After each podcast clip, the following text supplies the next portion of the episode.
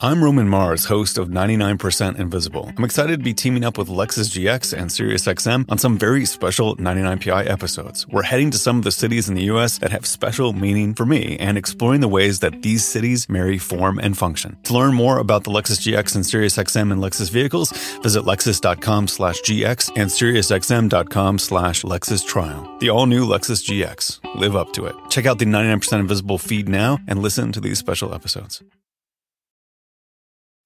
Meet Stacy. Stacy's on the hunt for a new pair of trendy glasses. Call me picky, but I just can't find the one. Luckily for Stacy, Walmart Vision has virtual try on. Now she can try on hundreds of frames virtually, then upload her prescription and get new glasses delivered right to her door. Really? yeah, really. Well, the hunt just took a turn for the better. Buy your next pair of glasses with virtual try on from Walmart. Welcome to Easy Eye Care. Welcome to your Walmart.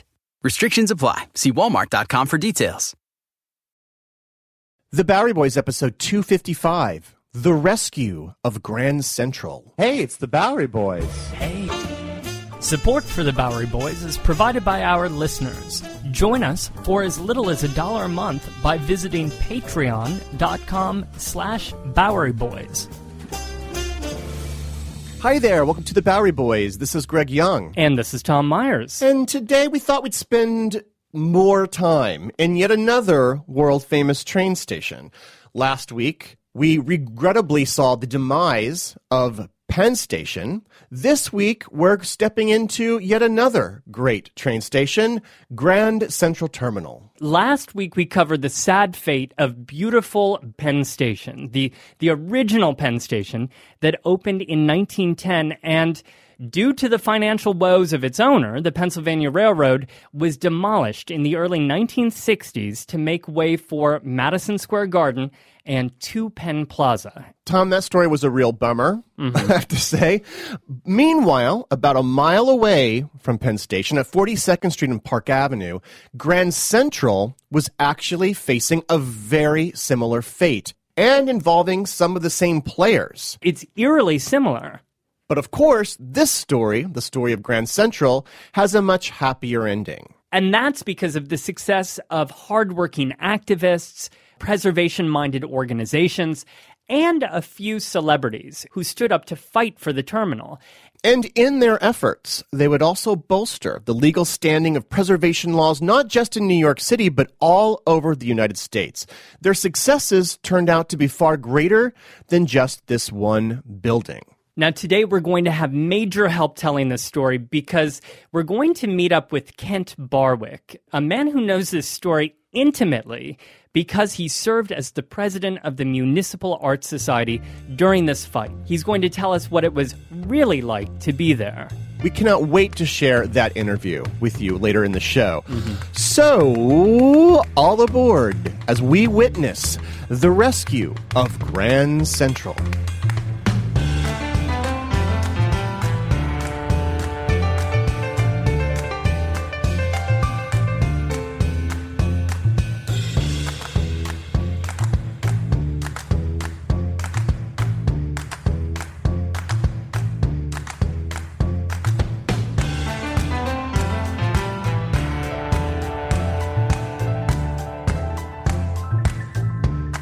So, Tom, to talk about Grand Central, let's place it on a map for those who may not know. Situate the listener, please. I think this might just be one of the easier situates mm-hmm. that you've ever asked me to do. We're talking about Grand Central Terminal, which is located at Park Avenue and 42nd Street. Today's terminal formally opened in 1913 and was designed in a lavish Beaux Arts style as we're going to discuss, it was constructed by the New York Central and Hudson River Railroad and owned by the Vanderbilts. It's a building you cannot miss because it actually separates two segments of today's Park Avenue. And today, it serves as the terminus for commuters on the Metro North Railroad and is also, of course, a major subway connection connecting to the original IRT line. Not to mention all of those shops inside. It's actually a shopping destination and a food court down uh, in the basement. A concourse of yes. shopping and transportation options. Mm-hmm. Um, a whopping 750,000 people pass through the station every day, which, by the way, is nearly Exactly, the population of Seattle. So just imagine every man, woman, and child in Seattle passing through the same building every day. They were sick of the Space Needle and they wanted to see the sights of Manhattan all on one day. and so let's get this out of the way. Of course, people may know it colloquially as Grand Central Station, but mm-hmm. we will call it Terminal. And in fact, it says Grand Central Terminal on the facade. Well, because it is a terminal. It's the, the final stop uh, for these trains. It's the terminus. Greg, there are actually two places technically called Grand Central Station right around the terminal. Do you know what they are? Well, I think the first one is actually the subway. That's right. Right, because that's passing through, right. going all sorts of different directions. And the other one, well, it's more of a trick question, isn't the post office also called Grand Central Station? Yes. So those are the only two Grand Central stations that still stand today. Neither of those are the names of the building that stood here first, the first incarnation of this train station. Right. In 1871, Cornelius Vanderbilt, who owned the New York Central Railroad, built Grand Central Depot, which was seen as a very innovative U.S. railway station. It was also seen as pretty far north because nobody lived up here. You know, it was that was as far as the city leaders were willing to let smoky, dirty old trains descend into the city. And the depot had a life of how long? Well, it opened in 1871, but very quickly it outgrew its building. It just simply wasn't big enough to keep up with the demand of trains. Uh, by the 1890s, there were about 500 trains a day departing from the station. Well, there are so many people living in New York City, and plus the city itself has now grown around the station. By the 1890s, it was in the middle of the city. You know, you and I yesterday took a tour of Grand Central Terminal with Deborah Zelser, uh, who leads one of the Municipal Arts Society's Grand Central Tours. And she pointed out that one of the reasons the railroad was so successful is that Vanderbilt had essentially created the commuter because his railroad was one of the first to offer a cheaper ticket for regular daily riders. He lowered that price uh, for the ticket or commuted it. To commute is to lower or to diminish, which gives us commuter. Commuter. So, anyway, around 1900, the Grand Central Depot was enlarged and renovated into something grander Grand Central Station. The main building of which, the, the head house is what they call it, increased from three to six floors. And it was an incredibly busy place, uh, like immediately. There were steam trains pulling down into its train yards, waiting for their turns to pull up to the platforms. But almost immediately after it opened, tragedy struck on January 8th, 1902, when the railroad suffered a terrible crash. It was caused in part by the smoky conditions uh, and poor visibility. 15 people were killed when one train collided with another in a smoky tunnel just north of the station. The next year, in 1903, the state government took action and required the railroad to switch to electricity by banning steam locomotives from the Harlem River all the way down to 42nd Street. They gave them five years to huh. to switch over. I mean, this wasn't a revolutionary idea because over on the west side, you had Penn Railroad digging the tunnels under the Hudson River to connect with the what would be their Penn station, and those tunnels would service electric trains. Then you had the New York City subway, which was also being dug under Manhattan at that time, and that would also use electrified trains. And this was something that was already being discussed by the New York Central's head officers. You know, a chief among them, William Wilgus, who was the chief engineer.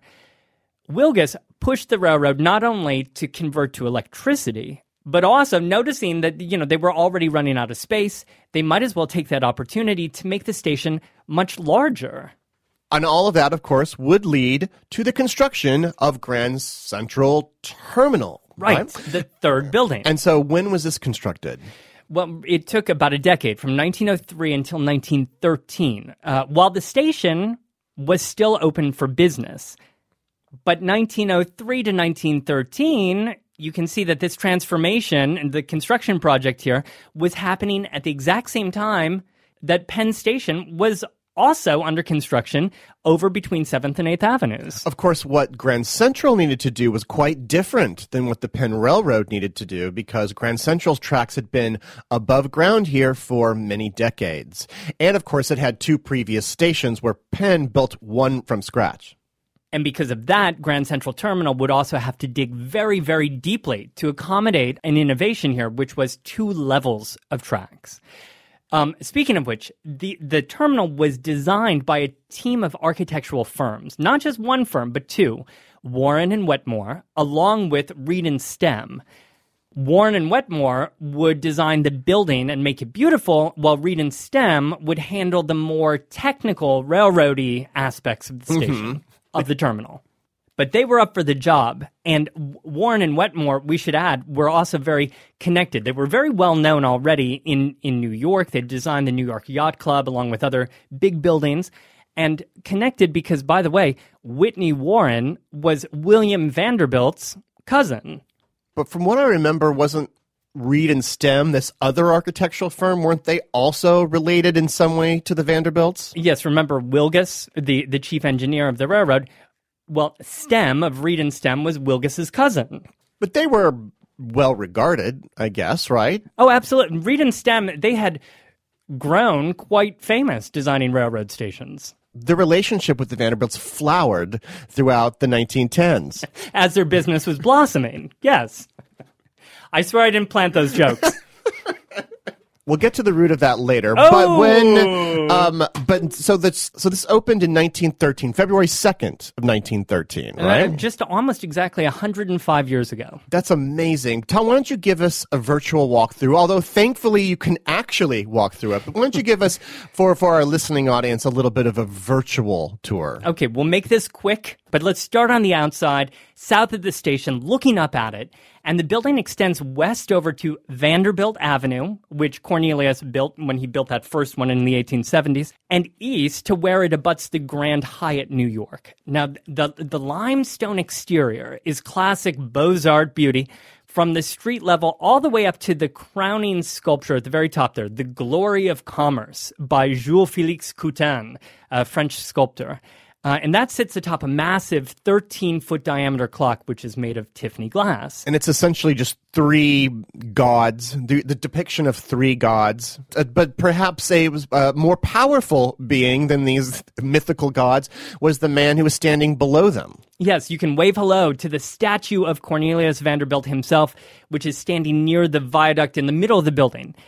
We can actually step inside through various entrances here, but let's mm-hmm. enter on the 42nd side under the under the Pershing Square overpass. Yes, the, the viaduct, which opened mm-hmm. in 1919, so it wasn't open when the when the terminal opened in 1913. Various shops on both sides, but we're going to walk inside through the central doors and walk down a kind of sloping walkway toward the main concourse, and we're passing what were waiting rooms on both sides, one for men and one for women. Uh, which today often hosts special events and installations.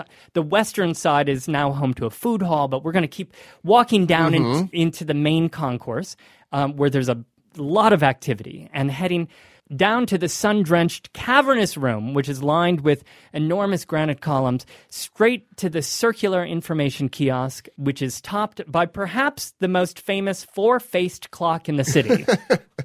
Nay, the United States, perhaps. But I mean, we- we're, we're kind of like sweeping here without kind of really understanding this gr- the grandeur of this room. It's one of the biggest spaces in New York City. Well, so spin around and take it in. Uh, There's ticket counters on the south side of the room, and there are entrances to the upper level train platforms just on the north side. That's tracks 11 to 42. And back during the heyday of cross country train travel, this is where you would have boarded uh, those mainline trains, you know, to head off to Chicago or take the 20th Century Limited. Back in the day, all the commuter trains were downstairs, although today all of the trains are commuter trains. Right. Now, I just want to add that the sound, the soothing cacophony of voices are coming from all directions, from the Apple store to the commuters who are coming on and off the trains to the people from the shops and even those people who are having cocktails up at the Michael Jordan Steakhouse. All of these, all of these noises sort of mm-hmm. buzzing about. But now we've swirled in a circle. Why don't we just stare straight up into the sky. and behold, the delightful astronomical delight, the constellations in a dreamy aqua greenish hue. Uh, this fabulous ceiling installation uh, dates back to 1912. Uh, it was executed by 50 painters and has been meticulously restored today.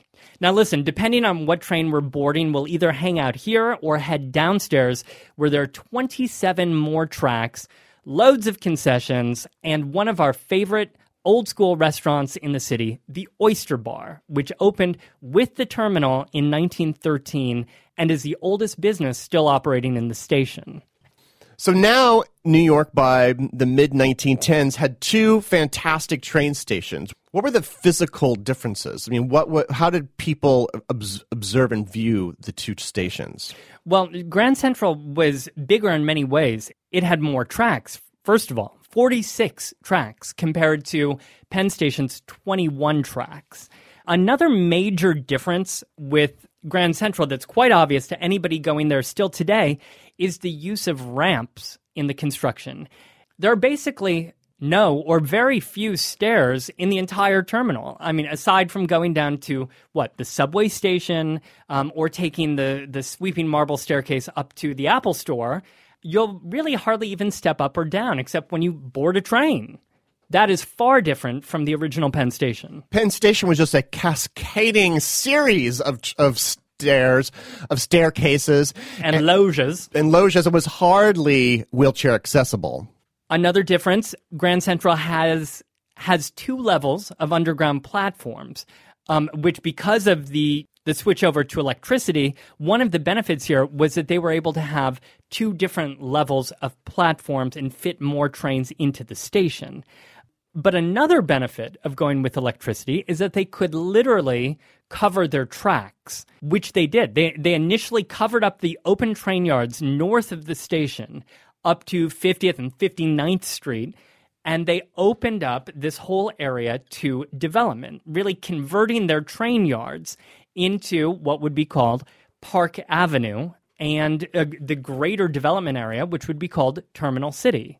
And this will play into our story a little bit later here because this is kind of found money. Like they created income um, by exploiting these rights, which we call air rights today. One other interesting difference is that they actually designed Grand Central Terminal to incorporate a skyscraper above it which is very different from Penn Station. They they had invested in supports for the roof so that it would be able to hold up a structure above it the railroad was already thinking about ways to take advantage of the real estate on top of the station. Although that plan, early plan, fell through. Right. But, but would be in the back of people's minds later in the century. And the story here at Grand Central in the 1920s and 30s and, and 40s is very similar to what was happening over at Penn Station. Boom time followed by depression, followed by another boom time during the war years because there was a lot of military uses for the railroads. But following the war, things got really tricky for the railroads. Long distance train travel fell out of fashion and was overtaken by the automobile and the airline, which we spoke about in the, our Penn Station show. Railroad freight service was greatly reduced with advances in trucking and container shipping. This, of course, left most of the traffic just as commuting even though that was also r- reduced by cars thanks to the new interstate highway system. Now, in particular, let's not forget to throw into the mix all of the machinations of Robert Moses oh, right. here in New York City in the 1950s, and he was basically luring people away from train travel as well. All of his highway projects. And all of those factors combined to sink the Pennsylvania Railroad, uh, which we talked about in the last show, but hold on, wasn't the Pennsylvania Railroad actually larger than the New York Central? It was. Uh, it was larger and, and, it went to more routes. But what Central had that Penn did not have was all of that real estate just north of the station. Now, it had been developed as Terminal City, mm-hmm. you know, throughout the, te- the 10s and 20s and 30s. Well, they redeveloped it in the 1950s and 1960s, a new wave of buildings. They tore those old ones down that were kind of short, you know, relatively speaking, and built a whole new group of office buildings. That, of course, gave them a little bit of extra money to like hold them over for a few years. So in the 50s and 60s, the railroad just continued to cash in on their air rights. But the crazy thing is, in a way that almost made Grand Central Terminal, the building here, almost more obsolete because the executives at New York Central began to look at that actual footprint where the building stood, and they kept thinking, well, this could be used in a better way, we think, because by the 50s, this was in terrible shape. The walls were plastered with garish advertisements, you know, any way possible they could just make a little extra dime. By the 1960s, it was just considered unsafe. It was a shelter for the homeless. But back over on the west side in the 1950s, the Pennsylvania Railroad is already hatching plans, maybe not Yeah. taking them public, but working on plans to replace their station and, and put it underground. Yeah, th- those guys were already thinking about replacing Penn Station. Some ideas were also being hatched over here at Grand Central. First on the chopping block was that less impressive six story Grand Central office building that sat north immediately behind it and just south of the New York Central building, which is today's Helmsley building. So it's just a little office building of just unspectacular merit. The first idea in 1954 was a commission by architect I.M. Pei of an insane skyscraper. Absolutely ridiculous. 1,600 feet tall. And you think that's. Is that even possible? Today, there's only one other building in New York City taller than that, and that's One World Trade Center at 1,776 feet. That's true. So this would have been the second tallest. But it was also ridiculously shaped. In fact, it was called the hyperboloid because it was basically a column that was cinched in the waist. Very melodramatic silhouette upon the skyline. By 1958, that project would evolve into something a little bit more traditional that would be built on that site and finally completed in 1963. And that, of course, would be the Pan Am or the MetLife building. The magnificent Pan Am building. and we have an entire podcast on that building if you're looking to hear more about that. What year again did that open? 1963, the same year that we saw the destruction of Penn Station. So, this incredible indignity that was going on in the railroad industry at this time. But even greater than that, this building that was called the Pan Am building for its primary tenant. So it was like the airline industry was choking the life out of long distance uh, railroad travel, literally hovering above it. Although I guess you could say that it was also in some ways subsidizing the railroads because it was giving them at least, you know, some more cash. Well, that's the that is the glass half full way of looking at this. So I'm trying. but seriously, I mean, look, the Pan Am building did tide over the railroad. It- Yeah. It increased their fortunes for a number of years. just long enough for it to survive for just a couple years longer. Right, because in 1965, the city finally passed the landmarks law and gave them proper authority to stop demolition on buildings that were designated landmarks. Yes, the Landmarks Preservation Commission was formed by that law in 1965, and they were able to protect some of the endangered treasures of New York. And Grand Central must have been on their radar right away, on their to do list. Well, I mean, they had such building as Astor Library and Merchant House and Federal Hall and even the Prospect Park Boat House, which is on there. But believe it or not, Grand Central was not on that first list of priorities. That would come later, though. By August 6, 1967, Grand Central would be declared a New York City landmark. Declared a landmark, which means what precisely? Well, it, means all sorts of things for, Right. for a building. We are, we're not going to get into all the benefits, but one of the main changes, uh, especially in the case of buildings that were privately owned, was that in order to make any changes to its exterior, you would have to get the commission's permission to do so. And you certainly couldn't demolish it without waging a serious fight. And indeed, New York Central did have plans, or should I say by this point, Penn Central. For although New York Central was getting about $1 million in revenue from rentals at the Pan Am building, it was not enough to stop the financial leakage. So in 1968, they merged with Pennsylvania Railroad, now calling themselves Penn Central. And then that company took aim at the Grand Central footprint. Now, as we just said, they could not outright tear it down, but they could, at least they intended or they imagined that they could, gut the building or alter it irreparably. Granted, of course, that they could get permission. Okay, so the railroad could not demolish Grand Central, Mm-hmm. uh, but they could, I take it, build around it or even on top of it. Yes, and in fact, the plan that they cooked up uh, was one by an architect named Marcel Breuer. It was a 55 story building that would sit right on top of Grand Central. There were actually kind of two different proposals. I'm not sure which one is worse. The first one would have destroyed that glorious facade with the clock on it. That would have been gone. The second proposal kept that, but then ripped up the Grand Hall. So yeah, so any way you slice it, it's it's defacing the building. and in both propositions, basically it looks like an enormous office tower sitting right on top of the station, like it's wearing the most absurd party hat Yeah. you've ever seen. and sitting right in front of Pan Am. Another building. one. Well, no surprise, on August 26, 1969, the Landmarks Commission rejected the idea, stating, quote, to balance a 55-story office tower above a flamboyant Beaux-Arts facade seems nothing worse than an aesthetic joke.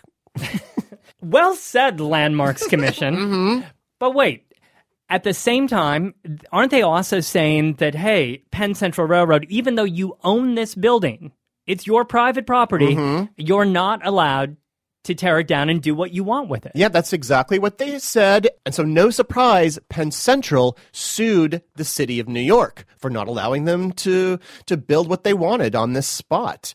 It, the case went to the state Supreme Court. What was at stake here was the utter life and death of the company. And perhaps even the operation of all Northeast rail service, because by 1970, Penn Central filed for bankruptcy. It was the largest bankruptcy in U.S. history. So the case goes before the state Supreme Court. And what happened then? Well, and this did, by the way, we're just we're jumping so quickly through time, but this actually takes many years in the court in the uh, in the system. However, in 1975, the court ruled for Penn Central. Justice Irving Saypol invalidated Grand Central's landmark designation. To quote from the New York Times on January 22, 1975, the Grand Central landmark voided. Justice Saypol did not question the constitutionality of the city's landmark law, but he did find that the law's application in the case of Grand Central Terminal by preventing the bankrupt railroad from earning the income it would receive from the office tower caused economic hardship and therefore constitutes a taking of property. So the state Supreme Court strips Grand Central Terminal of its landmark protection, Mm-hmm. allowing Penn Central Railroad to demolish it. and they proceeded with their plans to build an office tower. It did, in fact, look like New York City was about to lose its second great train station. The only way this could be saved was taking the battle all the way to the top, to the U.S. Supreme Court, and that battle was waged in part thanks to one of the most famous women in the world. And we'll get to the rescue of Grand Central after this. On April 19, 1995, a federal building in Oklahoma City was destroyed in a domestic terrorist attack. Just days after the bombing, America discovered the perpetrator was right wing extremist Timothy McVeigh, whose mindset and values are still very present today. It's an American tragedy, but one I still remember very vividly. But there is so much more to the story than what you might remember. Take a deeper look into this moment of history with the podcast Homegrown OKC, hosted by Jeffrey Toobin and based on his book. The Homegrown OKC podcast is about better understanding the political environment in our country today. In particular, I found fascinating all the original archival footage used in the show, sounds which brought me back to that time, but with a richer understanding of events. These episodes were thrilling to listen to. That's Homegrown OKC. To listen, search for Homegrown OKC in your podcast app. That's Homegrown OKC. In the decades before the Civil War, slavery's grip on America tightened. But soon, a diverse group of abolitionists, both black and white, began to construct a clandestine path to freedom for the enslaved. Hosted by Lindsay Graham, Wondery's podcast, American History Tellers, takes you to the events, times, and people that shaped America and Americans, our values, our struggles, and our dreams. In the latest series, American History Tellers explores the Underground Railroad, a covert network of secret routes and safe houses operated by men and women committed to helping enslaved people escape bondage in the South. Fugitive slaves and anyone helping them face terrible violence and even death if caught. But for those brave enough to risk the journey, the Underground Railroad offered a path to the northern states and Canada, where their freedom was assured. Follow American History Tellers on the Wondery app or wherever you get your podcasts. You can binge this season's American History Tellers, The Underground Railroad, early and ad-free right now on Wondery Plus. I'm Roman Mars, host of 99% Invisible. I'm excited to be teaming up with Lexus GX and SiriusXM on some very special 99PI episodes. We're heading to some of the cities in the US that have special meaning for me and exploring the ways that these cities marry form and function. To learn more about the Lexus GX and SiriusXM and Lexus vehicles, visit lexus.com slash GX and SiriusXM.com slash Lexus Trial. The all-new Lexus GX. Live up to it. Check out the 99% Invisible feed now and listen to these special episodes. Completed in 1913, it's probably one of the best known buildings in the country, Grand Central Station. And now the Penn Central Railroad, which owns Grand Central, is talking about building a 59 story office tower above the terminal. The Grand Central complex, including eight hotels, would take about $850 million to build today. A group calling itself the Committee to Save Grand Central Station is trying to stop any alteration of the building. One of those on the committee, Mrs. Jacqueline Onassis. I think uh, if we don't care about our past, we can't have very much hope for our future. And we've all heard that it's too late, or that it has to happen, or that it's inevitable. But I don't think that's true. Because I think if there is a great effort, even if it's at the 11th hour, you can succeed. And I think, and I know that that's what we'll do. Thank you. Now, Greg, when you left us, you dangled this cliffhanger of this this savior to the story, a celebrity. Yeah, the most famous woman in the world. Now, who would that have been in 1975? I think you're talking about Jacqueline Kennedy Onassis, who was herself no stranger to preservation. She had, after all, restored the White House and when she resided within it. And she lived in the city with her children. And she was raised in the city. And of course, now our story is in the 1970s. She's living in New York again and she's reading all about this battle, you know, that's going on around Grand Central. She wants to get involved. Now, meanwhile, at the Municipal Art Society in early 1975, uh, the executive director, Kent Barwick, and his team were were forming the committee to save Grand Central Station, and they were they were planning to hold a news conference uh, to announce their formation of this committee at the Oyster Bar at Grand Central. And it was at this important moment when Jacqueline Kennedy Onassis picked up the phone after reading about this in the Times and she called up Kent to see how she could help out.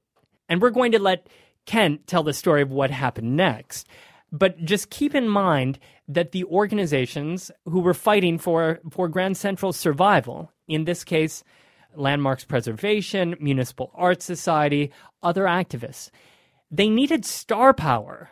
Because they weren't just trying to sell this to regular New Yorkers, but they actually had to sell it to City Hall itself because they had to be the ones that waged this battle. And in 1975, City Hall and the city is broke. Yeah, they're preoccupied with other things. Right. There were fires to put out, there yeah. were other crises to attend to.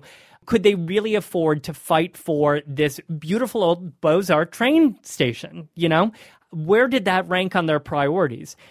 So they needed somebody, you know, with enough star power to push this issue and persuade the mayor that it was worth it to appeal the state supreme court's decision that you just mentioned and and to keep pushing this as as far as it could go until it could be overturned and the bulldozers could be stopped So with Jackie involved, they could actually get people's attention and make a splash. yeah and they made a splash right at right here at the oyster bar uh, at their press conference and at other rallies. You know there would be years of legal back and forth that would lead all the way up the system of courts. And you know at many of these rallies many sensational over the top demonstrations jackie would be a, among those fighting to save the station On December 5th, 1977, the U.S. Supreme Court announced that it would take on the Penn Central case. It would be argued a few months later on April 17th, 1978. Penn Central Transportation Company versus New York City, as the case is called, would determine once and for all the power that urban areas had in protecting historic treasures and would define the roles that private entities had in exploiting their properties for landmark designation. Okay, so the story's gone all the way to the Supreme Yeah. Court, and it's it's about more than just this station. It becomes about landmarking in general. Right. I mean, this is it. So the morning, the day before, on April 16th, there an extraordinary sight was found actually at Penn Station. A huge number of people were boarding a train that they called the Landmark Express. According to the New York Times, quote, accompanied by clowns, fire eaters, mimes, and tootling musicians, hundreds of New York celebrities, led by Jacqueline Kennedy Onassis, traveled to Washington aboard a landmark express train yesterday to drum up support for the preservation of Grand Central Terminal. As the train rumbled across the countryside, volunteers ran up and down the aisles, passing out blue and white Save Grand Central balloons, t shirts, and buttons, as well as box lunches, hamburgers, soft drinks, and cookies that had been donated by McDonald's. I'm just imagining Jackie O like eating a McDonald's Happy Meal. Basically, a Happy Meal. It's a it's a landmark express meal. But what happens next is truly dramatic. And as we mentioned earlier, we're going to meet up with someone now who was there and who was a critical part in this entire fight to save the terminal. Kent Barwick was president of the Municipal Arts Society during this fight. And it was Kent who picked up the phone when Jackie called the Municipal Arts Society. And he was kind enough to also sit down with us and give us an insider's account of what happened next. So we left this story at, let's say, 1975, and the landmark's designation has been invalidated by the court. But at the same time, the Municipal Arts Society is trying to figure out what the next step is. And as legend has it, you pick up the phone one day because there's an interesting caller on the phone. Well, that's uh, that's the second thing that happens. The first thing that happens is that this case dragged on, and for a long, long time, Drags on at the state level. Dragged on in the, with the in New York State. Our lowest court is called the Supreme Court. People weren't even thinking about it, and we heard from the Landmarks Commission that the that the case was about to be decided. And I thought to myself, well, I better try to bring myself up to speed on this. And at that time, the Municipal Arts Society was working very closely with the City Planning Commission on the soon to be opened Second Avenue subway, which may, your great grandchildren may see the opening of. And so I spent a lot of time at City Planning. I was down there one Saturday, and I said to somebody in the law office there, I, Do you have any files on Grand Central? And they brought me out a, a file that must have been about two feet high. And, I opened up the file, and on top was a letter. The letter is from the incoming corporate corporation counsel, a guy named Bernie Richland, saying that Richland had met with the judge, he'd met with the with the railroad. Uh, the city was going to lose the case. The railroad had generously volunteered that they wouldn't press their suit for millions of dollars worth of damages if the city would agree not to appeal the decision. And I'm recommending, says the incoming corporation counsel to the mayor, I'm recommending we do not appeal. Whoa. Whoa. Recommending because it would be too costly, and like from a legal standpoint? Well, the, the city was at risk at the same time that the uh, uh, railroad brought the suit against the law. They also brought a suit for damages. You've cost us zillions of dollars, you know. And so I thanked the clerk who gave me the file and went home and said, "Holy smokes! What what are, what are we going to do?" So that's when we decided to form the committee to save Grand Central Terminal. And happily, the New York Times was covering local events in those days, and they covered it. And among the readers of the story was Jackie. And so that's what led to that phone call. So, so, so Jackie then picks up her Morning Times. She's reading that piece, and she decides because she's a fan of historical preservation and the city means a lot to her uh, that she wants to get involved see how she can help out well she didn't explain uh, first uh, my, my, secretary uh, said there's a woman on the phone who claims to be jackie onassis and, and so i said of course and of course it was unmistakably her and i was immediately fawning and, and uh, so And what did she say exactly well, she said that she wanted to be helpful, and I said, well, that's Mrs. Onassis, that's just terrific. We're planning to have a press conference soon. Uh, I'm sure you're very busy, but I will let you know, your staff know as soon as possible uh, when that is. She said, I'm pretty much around. Uh, and then I said, Well, we're working on a statement, and as soon as we have it polished, we'll send it over to your assistant. And she said, Well, actually, I don't have an assistant. You just send it over to me. She, uh, I mean, at, ev- at every turn, she was open and relaxed and funny.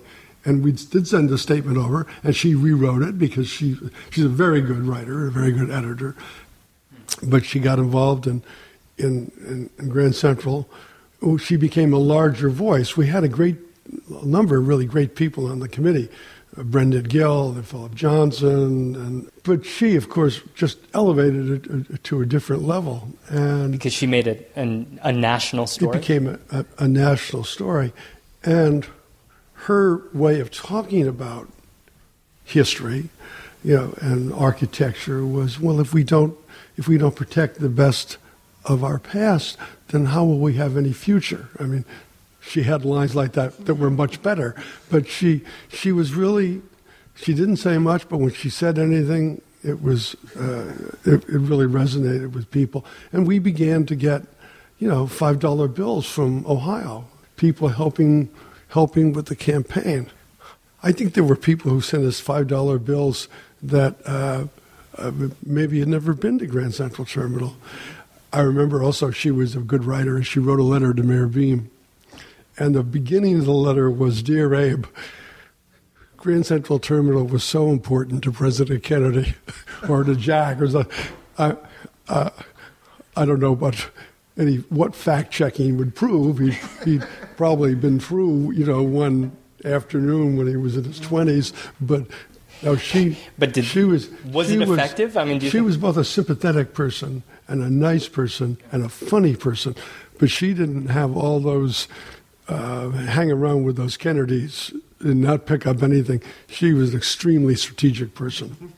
And and that letter to Mayor Beame that was to uh, suggest to him to persuade him. Oh, yes, the whole the whole goal initially of the committee, you know, was if if the city wasn't going to appeal, it was all over. Your Grand Central Terminal was about to be torn down. So that getting Beame to agree to the appeal was everything. And Jackie's participation really helped. Wow, that's. I mean, what's interesting about this, especially, is we're talking the mid 1970s in New York, where there's a, a lot of financial hardships going on, and yet uh, there was a all of a sudden a renewed interest uh, to save this particular historic landmark uh, because of her contribution. So I guess the phone, I assume, ran rang off the hook after that, and there were many rallies and different kinds of things after yes. that because of her, or in addition to her participation. Yeah, I, I, don't think that the, the in, in New York, I think there was a separate reaction. I think the destruction of Penn Station had a greater impact after it was gone. on, people people then began to say, "Well, wait a minute, how did how did that happen?" You know, so there was a real sea change in the way New Yorkers felt about things, and so Jackie, I'm sure, helped that, but it, that was genuine even before, even events that she had nothing to do with. We, we did stage all these events. We had Larry Adler play the harmonica in front of that statue of Commodore Vanderbilt. Right. Up. We had Broadway cast. Um, uh, when the Democratic Convention came to New York, Fred Papert uh, arranged uh, for there to big, be a big switch. Uh, Jackie threw the switch, didn't really work, but but but uh, Grand Central Terminal was illuminated, and that you know people came over from the Democratic Convention to see it. So yeah. so so we got to be good at stagecraft.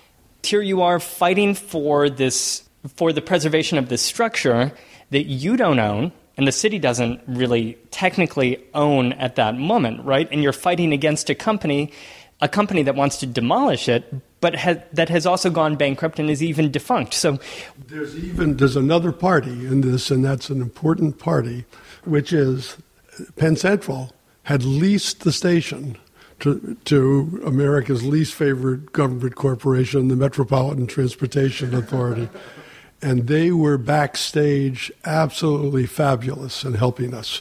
Uh, and partly because they didn't want to lose it, you know, they were New Yorkers and they, and they cared.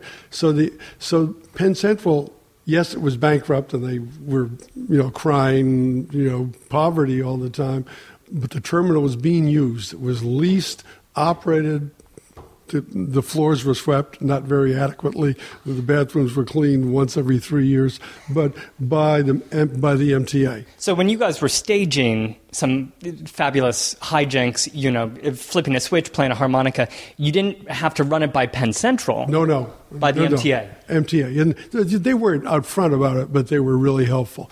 There's this famous press conference at the Oyster Bar in Grand Central that a lot of people look to also as a defining moment in the building's preservation. Um, how did that come to about? That, that also had Jackie there. We decided uh, this was what the, the earlier phone call was about. We we had to have a press conference to announce it, and we we worked with the, uh, wonderful guy that owned the Oyster Bar. We was, we were going to have it there, and Jackie and invited the press, and I remember it well because I was seated next to Jackie, who was you know sort of holding her notes, and uh, Congressman Koch was late to the press conference, and there was no chair, and I gave him my chair, and I think that's probably the reason years later I was appointed by him to be chair of the Landmarks Commission.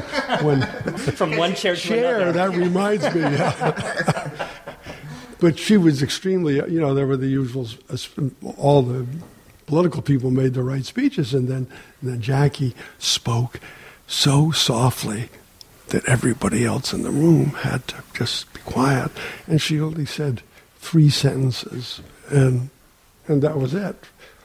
You know, the, the, the it took off then as as a story, and throughout the many years that it went through the courts, there were many more courts to go through before it got to the Supreme Court. We had to keep the public pressure up, but we did. I mean, the the public cared about Grand Central, and then elected officials cared, and then the newspapers cared, and so pressure, even as it went through the courts, and after that initial court decision against the city, from then on, the decisions were a lot friendlier. But Penn Central would continue to appeal on their side. Oh, absolutely.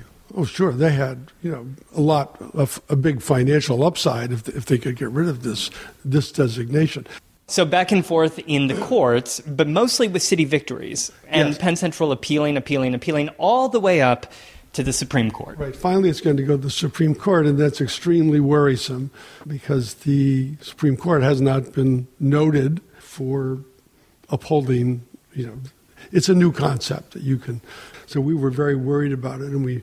Uh, this landmark express was put together by the Municipal Art Society to sort of carry a group of people to to Washington. Senator Moynihan was our ally, and so was Joan Mondale who was the vice president, vice president, Mondale was the vice president then.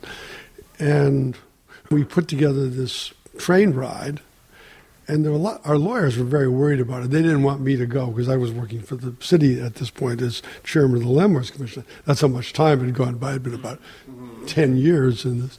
And, but we did, and it was a, a great a great success, and we got to Union Station in Washington, and there was a huge crowd there, led by Joan Mondale and, and Moynihan to welcome us. And I think it was probably the, one of the first times publicly that Jackie had been back to uh, to Washington. I'm, I'm sure she'd been for private events, but no public events, and it was a big deal.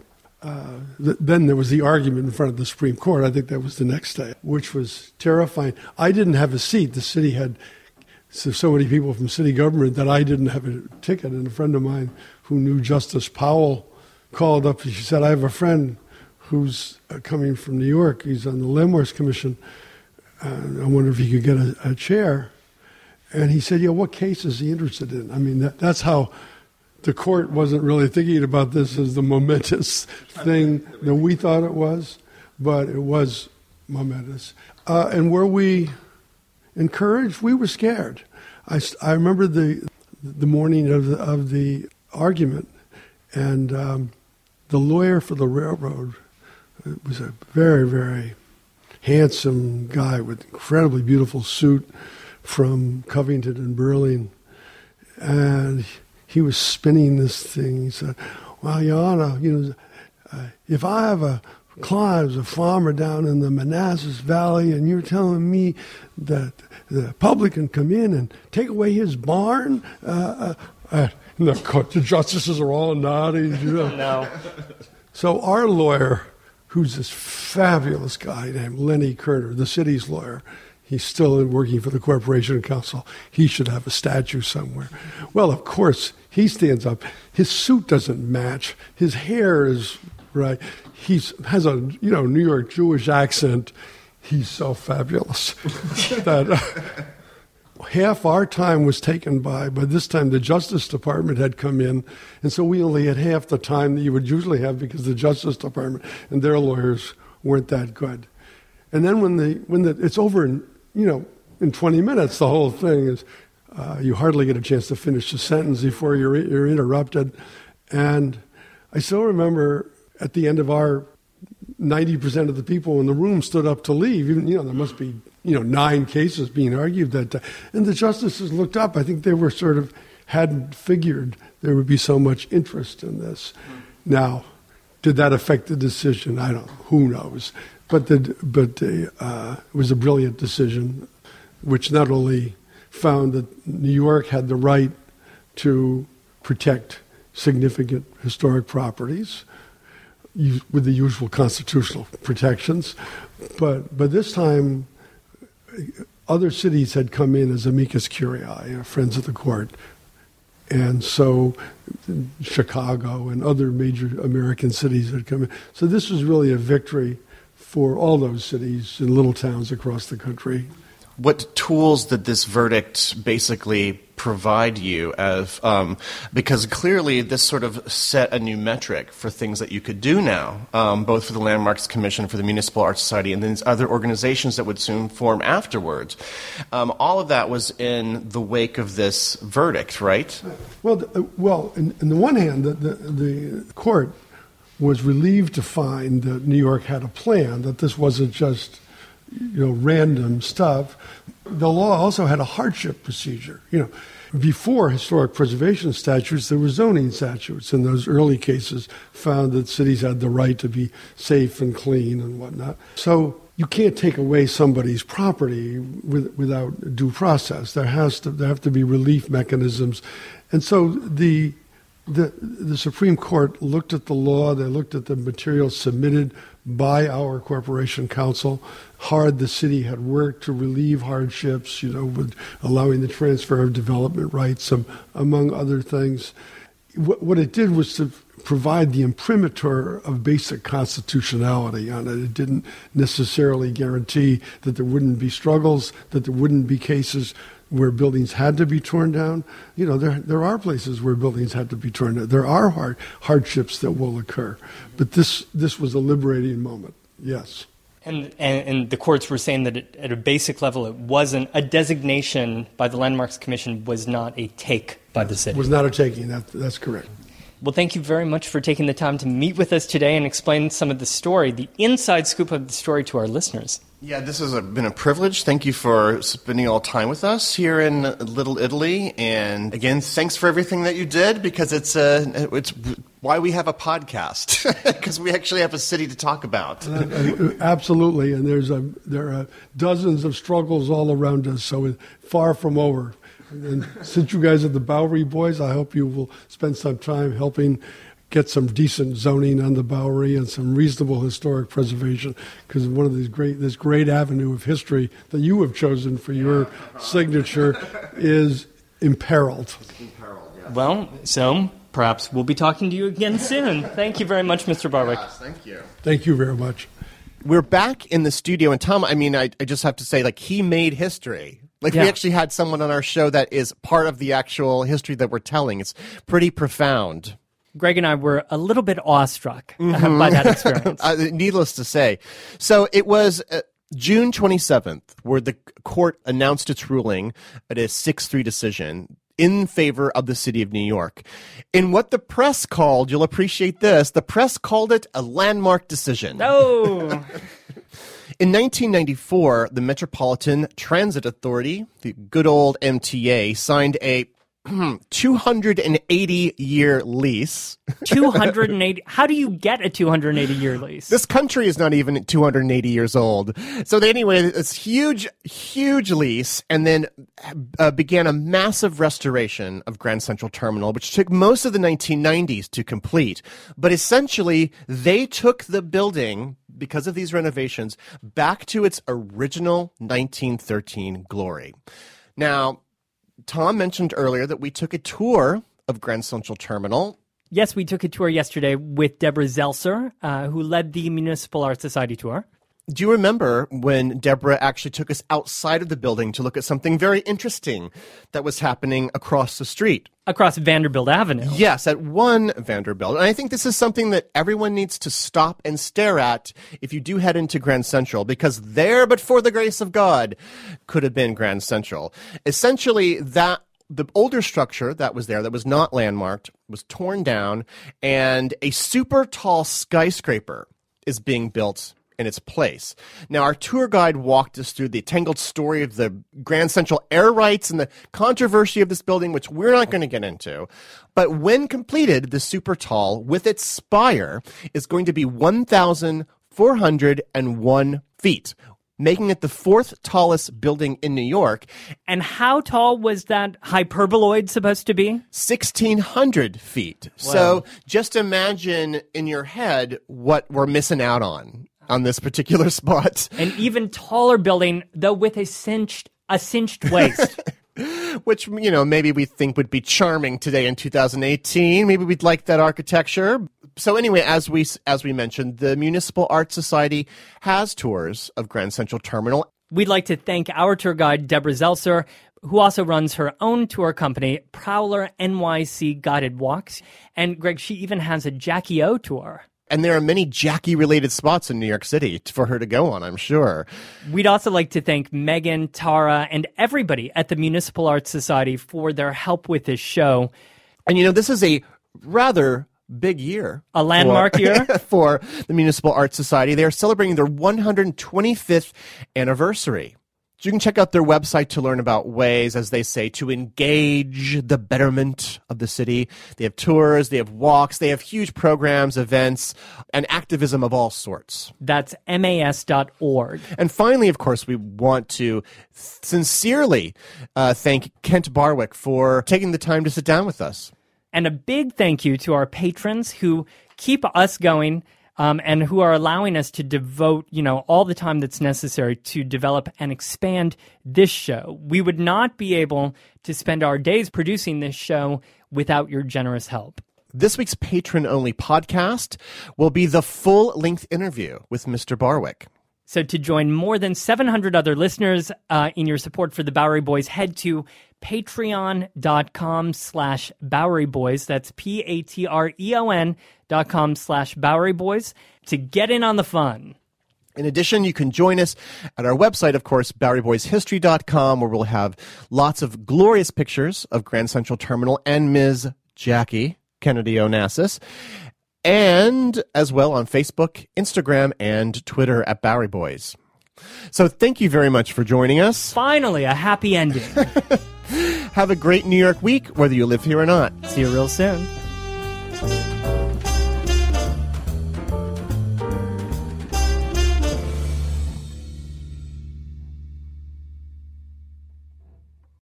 I'm Roman Mars, host of 99% Invisible. I'm excited to be teaming up with Lexus GX and SiriusXM on some very special 99PI episodes. We're heading to some of the cities in the US that have special meaning for me and exploring the ways that these cities marry form and function. To learn more about the Lexus GX and SiriusXM and Lexus vehicles, visit lexus.com slash GX and SiriusXM.com slash Lexus Trial. The all new Lexus GX. Live up to it. Check out the 99% Invisible feed now and listen to these special episodes.